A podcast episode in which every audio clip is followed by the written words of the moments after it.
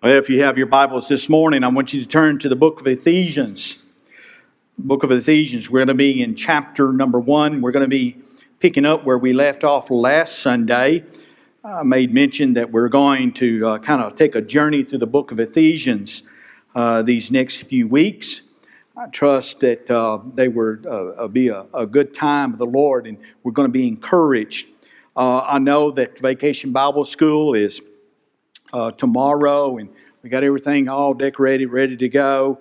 And I thought, well, I need to do something about game on. That's the uh, theme for our vacation Bible school, and uh, and I kind of struggled with that. And I thought, no, I just need to go ahead and stick uh, with uh, what uh, I just felt led to do as we go through the book of Ephesians. But we're going to work Bible school into it. Okay, how about that? In Ephesians chapter number 1, verses 7 through 10, this is what the Bible reads. It says, In whom we have redemption. That's what we're going to look at this morning. We're going to uh, do a message entitled, Redeem, Redeem, How I Love to Proclaim It. I don't know about you, but that's something to proclaim that you've been redeemed. And so here uh, we're going to see Paul is uh, really going to uh, stress the point here in these uh, verses that we're going to look at this morning. He says that we've been redeemed through his blood, the forgiveness of sins according to the riches of his grace. Last week we looked at that uh, the book of Ephesians talks about our wealth we talked and saw that we had all the resources we have uh, needed. We have everything we need to be able to live the life that the Lord Jesus has intended to live. By the way, He's intended for us to live victoriously. He didn't call us to be defeated. He didn't call us to just kind of go and just get through this thing. He called us to be more than conquerors. And here we see that word. He says, and all of this is because of the riches of his grace. It says, and wherein he had abound towards us in all wisdom and prudence, having made known unto us the mystery of his will, according to his good pleasure, which he had uh, proposed in himself. So Paul is talking that all that we have is because we're in Christ Jesus. And then verse number 10, he says, And that in the dispensation of the fullness of time, he might gather together in one all things in Christ, both which are in heaven and which are in earth, even in him. I don't know about you, but I can't wait for that day when he gathers all home. And that when we get gathered, we're not going to leave. We're going to be able to be there for all eternity. I don't know about you, but I'm glad I'm redeemed this morning. Redeemed, redeemed. How I love to proclaim it. We see in verse, the first six verses that we looked at that uh, Paul was praising God for his wealth. I'm not talking financially. I'm talking about the blessings that he continues to pour out upon him. I don't know about you, but if you can't think something to praise him for, you ought to thank him that you're saved and that you've been redeemed and you'll, you'll spend eternity in a place called heaven. And so he says, and he talks about in these first six verses, he talked about how he formed uh, the body. Remember, he uses that word body. We are a body. If you're a believer in the Lord Jesus Christ, you're a member of the body. And the body helps us to understand that we are in unity and we're working with one another and we're all have been brought together by the precious blood of the Lord Jesus Christ. It doesn't matter where you come from, doesn't matter what side of the tracks you live on, it doesn't matter your political fallout It doesn't matter your education level. Here's one thing that we all can have in common. Jesus Christ saved my soul and I never got over that. That is the body of Christ. We are a body. And so he has formed the body. But notice when he formed it in verse number six,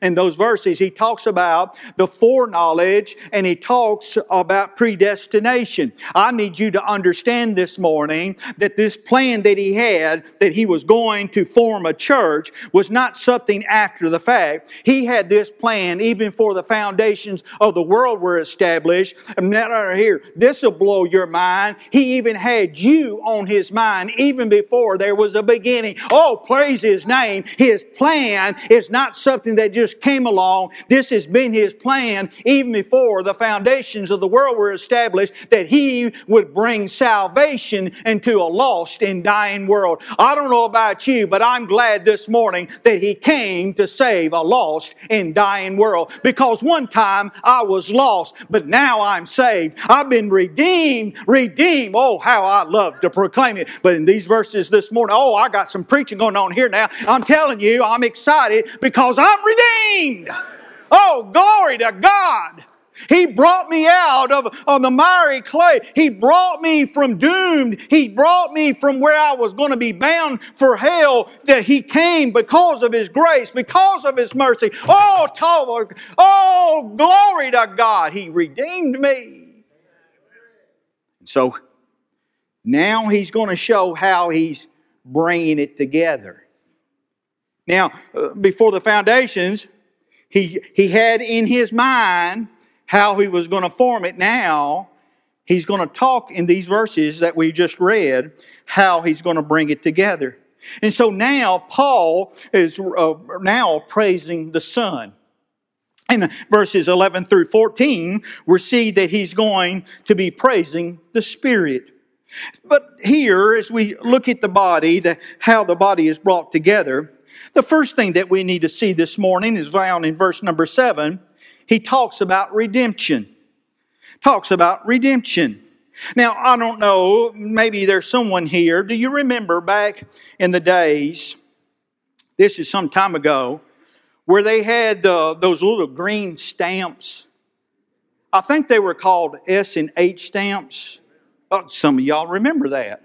And you would get these stamps and you would get these stamp books and you would, over the course of time, you would fill your book and then you would take it to the Redemption Center. And you would exchange your, uh, tr- uh, your stamps and you would get something in return. May I remind you this morning that when we're talking about redemption here in verse 7, we're not offering something to get something in return. He took care of everything. He took care of everything. You didn't have anything to bring to the table. You, you didn't have anything to bring, but aren't you glad He brought it all to you? That's redemption. But we see in John chapter uh, number 8, verse number 34, it says, that if you've committed sin, Jesus speaking here, he says, then you are a slave to sin. Understand that in the Roman Empire, at the time of Paul's writing, there were probably close to six million slaves.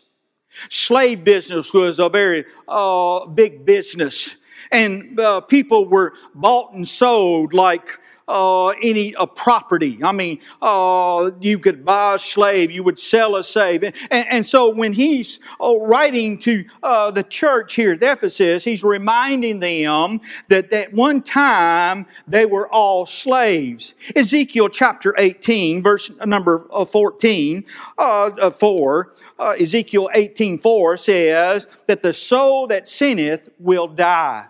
We need to understand tonight this morning that every one of us was a slave at one time.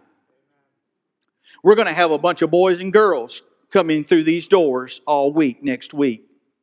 Some of them are going to be uh, precious little.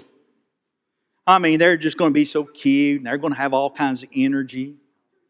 And some of them are going to be little terrors. That would be my grandchildren. I'm going to get a call from Rachel you got to come take care of your grandboys because they're acting up.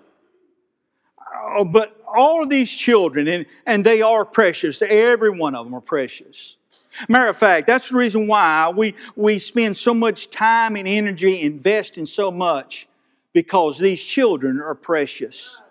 They're not only precious to us, oh, but even far more so, they're precious to Him. And so they're going to come in, and if they not do not know Jesus Christ as their personal Lord and Savior, we're going to have to say, and we won't tell them that, but they're slaves. They're slave to their sin. It's amazing to me that sometimes we lose sight that when a child is brought into this world, that that precious little gift has a sinful nature. We don't have to teach our children how to misbehave. They know how to do that. Why? Because it's their nature. We have to teach them how to behave. By a matter of fact, adults, we also know how to misbehave. Why? Because we have that sin nature in us. We're a slave to it. I've heard people say, well, uh, uh, nobody's going to tell me what to do. Yeah, somebody's telling you what to do. It's either Satan or it's the Lord Jesus. Uh, you, you just don't uh, govern yourself. You either have uh, one of the two masters. You either have Satan as your master or you have the Lord Jesus as your master. And so here oh, we understand when he talks about redemption, these people knew about redemption because they understood about slavery. We see that the word that's used here in verse number seven, redeem, uh, the Greek word, uh, and I'm horrible at Greek, but the Greek word means uh, to elect the release of a slave by paying the ransom price. That's what Jesus Christ did for us. Jesus released us, He bought us, and now we're no longer a slave, but we have a new master, the Lord Jesus Christ. The word redemption also uh, is used in many other places too. In Galatians chapter 1, verses 3 through 4, paraphrasing here, it talks about, he opens it up and he says, Grace to you and peace to you.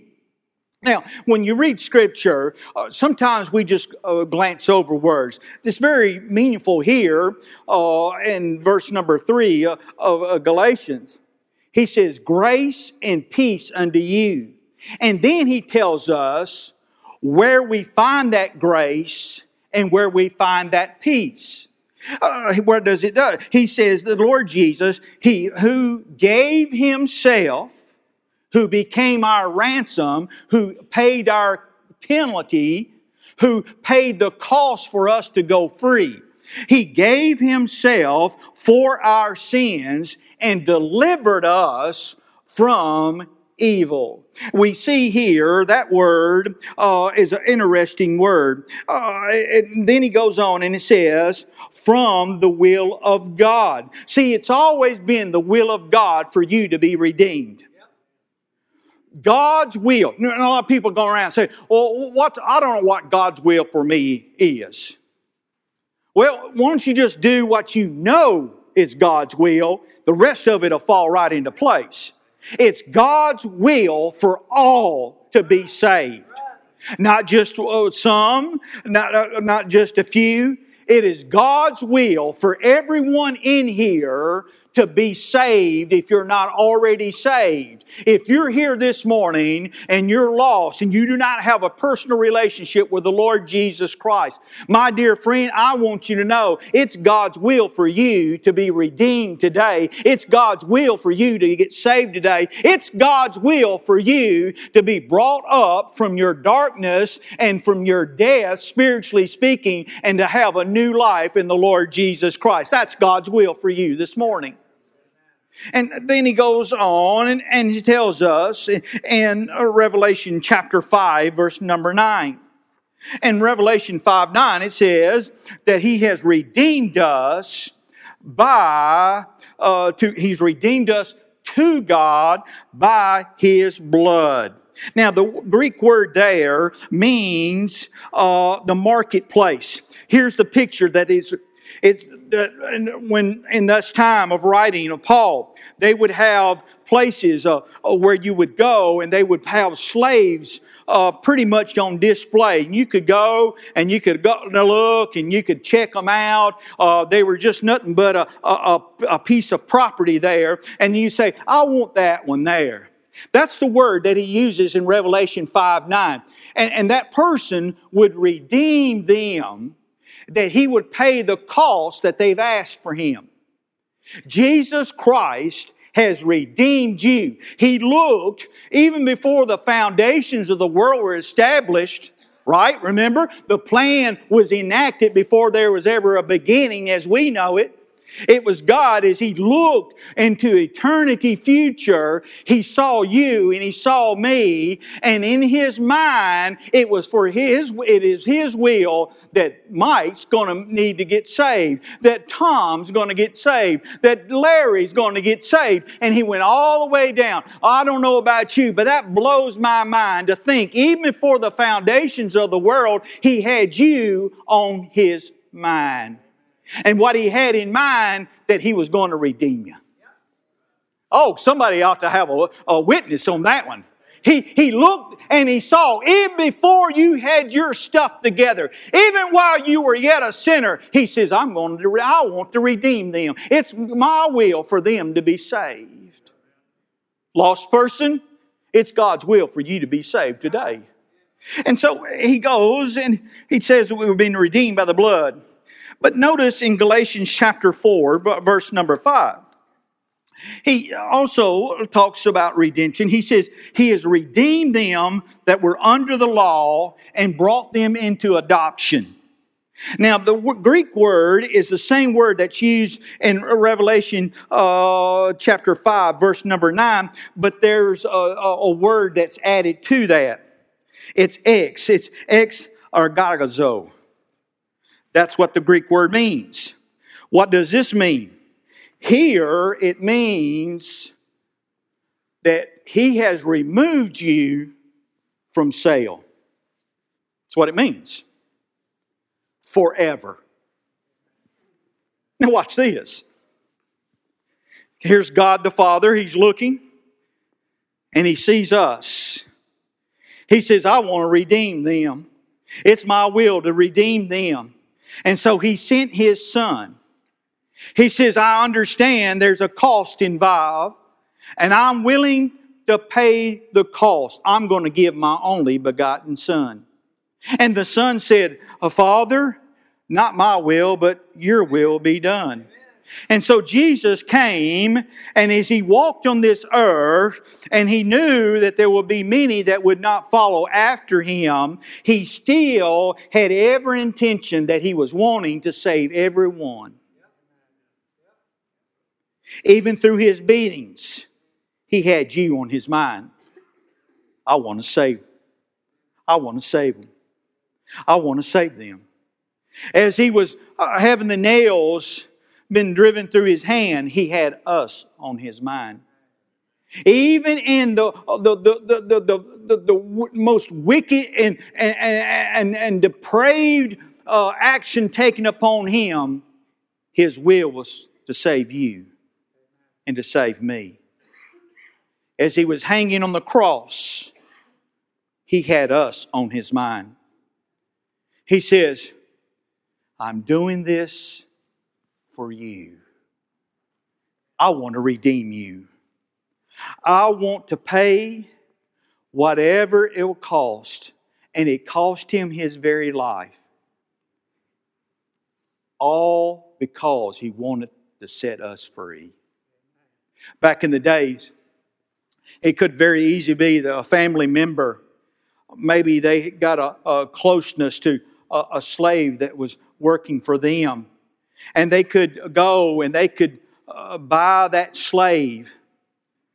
And then many times they would go ahead and release them. They, the only reason they bought them is not to keep them working, but to set them free. And they would get a certificate. And wherever they would go, they would have that certificate. And if they got approached, and uh, they could just show that uh, little piece of paper and say, Hey, I've been set free. My dear friend, we don't have to carry a little piece of paper. We don't have to carry a certificate, but we can say to the, everyone around us, I've been set free. I've been redeemed. And it wasn't because of anything that I did. I could not pay the cost. I didn't deserve to have the cost paid for me. But I'm sure glad that the grace and the love of our Lord and Savior Jesus Christ, He not only purchased you, but He purchased you to set you free. And when He set you free, He set you free forever. Good Lord. Glory to God. Forever. You don't come in and out of salvation. You're saved, you're saved. You're saved for all eternity. Jesus Christ, when He does something, He does it to completeness. And I have this uh, argument not too terribly long ago. Somebody talked about uh, uh, getting uh, that they talking about the law and you had to go by the law and all that. And I said, no, I don't have to go by the law. And then they said, well, I don't believe that you can be saved and you can always be saved. And I said, well, if that's the case, then Jesus has to keep on getting off and on the cross. You think about this. Take the theology out of it just some good old common sense ought to tell you Jesus had to do it one time. And what he did one time secures you in your salvation forever. And so he says here that we've been redeemed. But then, uh, not only have we been redeemed, but I want you to look uh, at the results. What are the results? Well, the results are, are, are, that, first of all, I want you to look at First John chapter 1, verse number 7. 1 John chapter 1, verse number 7. And as we look at this, we see in verse 6, he talks about forgiveness.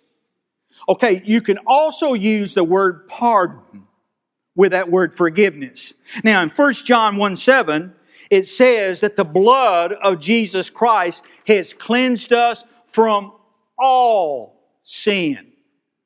All sins have been forgiven or pardon. So what happened? What happened when Jesus redeemed you? The results are that all of your sins have been forgiven. I don't know about you, but I'm sure glad that all my sins have been forgiven. And when we're talking about all, we're not talking only past, we're not only talking present, but we're talking future as well. All of our sins have been forgiven. John the Baptist said it this way when he saw the Lord Jesus Christ, uh, he says, Behold, the Lamb of God that taketh away all the sins of the world. That word take it away means to carry off. Here's what Jesus has done for you. He's taken your sins and He's carried them off as far as the east is from the west and will bring them to remembrance no more. Oh, I got good news for you. Because you've been redeemed, you have been forgiven, you have been pardoned, you have been set free. You're free, you're free indeed.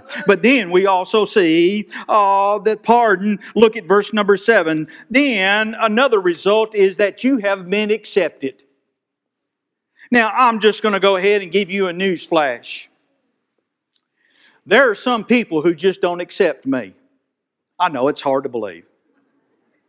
It, it kind of boggles my mind as well. But there's some people that have not accepted you. Well, yeah, you're right. But here's one that does accept you. His name is Jesus. Aren't you glad He accepted you? Some of you, everybody else gave up on. Some of you, the talk around town was, God ain't going to do nothing for them. They wrote you off. There were some people who wrote me off. But I'm sure glad the Lord Jesus didn't write me off. May I remind you again, before the foundation of the world was established, He had me on His mind. And it was His will for me to be saved. I could go on with testimony after testimony. Many of you can testify to the fact not everybody's accepted you. And by the way, not everybody will accept you, and that's okay. But there's one who will accept you, and that's all really matters anyway, and that's the Lord Jesus Christ. Because may I remind you, you're not going to stand before those who have not accepted you. You're going to stand before Him, and He's going to look at you, and He says, You're accepted, not because of what you've done, but because of who He is. Because of the shed blood of Jesus Christ has covered your sin and has removed removed sin from you. And when He looks at you, He says, You're accepted, Mike, not because you were a preacher, not because you were a good man, not because of your family name, but you're accepted because of the blood of Jesus Christ. That was weak. I think he deserves a little bit more than that. Do you understand? You have been accepted. And so in this verse here, in verse 7, where he talks about being accepted, that's in present tense. That means I have been accepted, I stand accepted, and I always will be accepted. Oh, glory to God. You've got a self esteem problem, get saved. Uh, if you got a self worth problem, get saved. Because when you've been accepted by the Lord Jesus Christ, it doesn't matter if nobody else accepts you. Because He's the one that died for you. He thought that much of you that He was willing to die for you. He shed His blood so you, you could go be set free. It says here, the Bible says, that we're only redeemed by the blood of the Lord Jesus Christ. There is no other way to have redemption outside the blood of Jesus Christ. Do you know there are some that are trying to get the, the hymns that have blood in it? They say it's too bloody. I'm serious. I don't want to mention denomination, but I'm not going to do it. Too bloody. Take the blood out, you ain't got nothing. I know that's poor English, but it makes the point. If you don't have the blood, you have absolutely nothing. Matter of fact, our Jewish friends, in Leviticus chapter 16, it says that without the blood, there's no atonement for sin. I brought that up with my Jewish friend and said, Hey, how's that work? Because y'all don't bring no more animal sacrifices. Where's the blood? Oh, we, oh, oh, oh, oh, we're accepted because of who we are. I said, dear friend, did you know there's some Baptists that think that? I'm telling you. Now, I'm a Baptist by conviction. I, I, I was educated by Southern Baptist. I'm Southern Baptist. But Southern, being Southern Baptist ain't getting me to heaven. It's the blood of Jesus Christ that's getting me to heaven. And so here we've been accepted. So we've been pardoned and we've been accepted, but then that moves in very last. Oh, here was the reasons in verse uh, 8 through uh, 9. First of all, uh, the reason is grace. It's because of His grace. Grace. Oh, amazing grace. How sweet the sound that saved a wretch like me. And the only reason you got uh, saved is because you had to come by the way of the cross. And when you come by the way of the cross, you have to understand the blood of Jesus Christ is what has uh, removed your sin from you. It's the blood. It's the blood. We can there's power in the blood. It's power in the blood. I said there is power in the blood of the Lord Jesus Christ. And the only reason why we have been covered by the blood is because of His grace. You didn't deserve it. You can't work for it.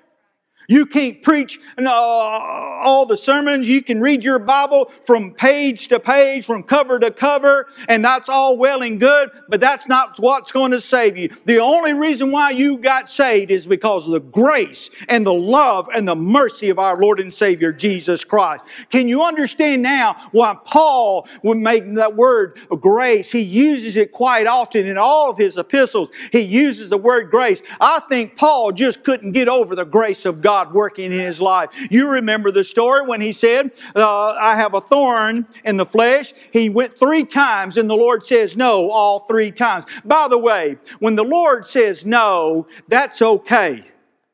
You do understand that, right? Because God knows far better than you know. And so when He tells you no, just say, Praise the Lord, thank you, Jesus. There were some things that I've prayed for, and I look back now, I'm thankful to God that He didn't answer those prayers. I think there's some testimony in here that many of you prayed for some things and you look back and you're thinking, ooh, ooh, thank you, Jesus, that you didn't answer that one. And so here, why, why was Paul good with that? He says, after three times, okay, Lord, I get it. Your grace is sufficient. Do you believe that this morning? Do you believe that whatever God allows to come into your life, do you believe that the grace of God is working on your behalf? I do. Do I deserve it? Absolutely not. Neither do you. That's the reason why they call it amazing. Amazing grace.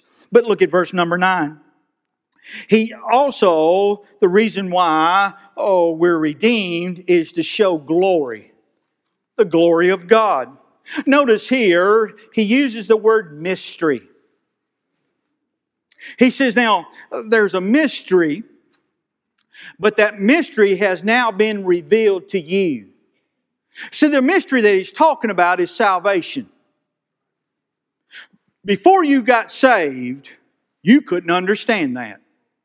You couldn't understand that when somebody came and they witnessed to you and they said, Oh, what do I need to do? Well, here's what you need to do. You need to repent. You need to confess your sin. Uh, and here's what the Bible says. You took them down the Roman road and it says, where if you confess with your mouth, believe in your heart. And, and they were like, That's all I got to do? I don't understand that. Do you understand that? You didn't before you got saved. Why? Because it was a mystery. Why was it a mystery? Because you did not have the Holy Spirit living in you. Because the Holy Spirit is the one that teaches you and discerns for you. Amen. See, don't get, don't get all bent out of shape when you witness somebody and you come back and say, I just don't understand it. I just don't understand why, why are they so blind? What? Because they're blind. Spiritually, they cannot see spiritual things unless the Spirit reveals it to them. That's the reason why many of you heard the gospel numerous times. And then one day, bam. What was that? Holy Spirit. Holy Spirit. Coming down this aisle, saying a prayer, that doesn't get you saved. And, and many people uh, kind of um, say, well, I, I don't send my kids that Bible school because they give invitation on that. Well, duh. But I want you to know we do everything we can to make sure that child hears and understands. We can, you can talk a child into anything. You know that? We're not talking a child into salvation here. We go out of our way to make sure it's a clear presentation of the gospel of Jesus Christ. Now, we're not ashamed to do public invitation, but we do everything we can. We know how kids do. Their buddy comes, they're going to come too. But after we talk to them, we counsel with them, and, we, we come, and we're not the Holy Spirit. And but if they say, I do understand, and they can tell you what sin is, and, and they can tell you what repentance means, and, and they say, Oh, I do believe in my heart, that's not our job to argue with that. See, we're to present the gospel of Jesus Christ. The Holy Spirit is the one that does the saving. And if we talk a child into it, somebody else is going to come and talk them out of it. And so here he says the Holy Spirit revealed this mystery to you. In 1 Corinthians chapter 2, verses 9 and 10, it says that oh, the ear has not seen, uh, I mean, the eye has not seen, and the ear has not heard. And then he goes on and talks about uh, that uh, only the Holy Spirit reveals this to them. And so, this mystery, when you get saved, it's revealed to you, and then you say, Oh, okay, I get it now. Well, you heard the same gospel. What was the difference? Holy Spirit. By the way, this is not in my notes. But for a long time, we as Baptists were afraid to preach on Holy Spirit. We, we were afraid it's going to get out of hand. I'm just being honest with you. When you started talking about the spirit filled life, whoa. No, no, no, no. We can't get too carried away with this. Next thing you know, they're going to be jumping pews and they're going to be running down the aisles and doing all kinds of crazy things. That's not what a spirit filled life is about. Matter of fact, the spirit filled life means you're under control. Now, do I have a problem with somebody running down the aisle? Absolutely not, if they're doing it for the right reason, if the Spirit's on them. Do I have a problem when they're raising their hand, shouting hallelujah? No, if the Spirit's leading them. And so, what we've done is we, we go to the other extreme. Let's don't talk too much about the Spirit. Well, how silly is that? Because if you take the Holy Spirit out of it, you ain't got nothing. Because it's the Spirit that convicts you. It's the Spirit that brings you to where you realize that you're lost and you're in need of a Savior. Now, does that mean that, well, we just go ahead and we don't witness? No. But in our witnessing, we better be led by the Holy Spirit.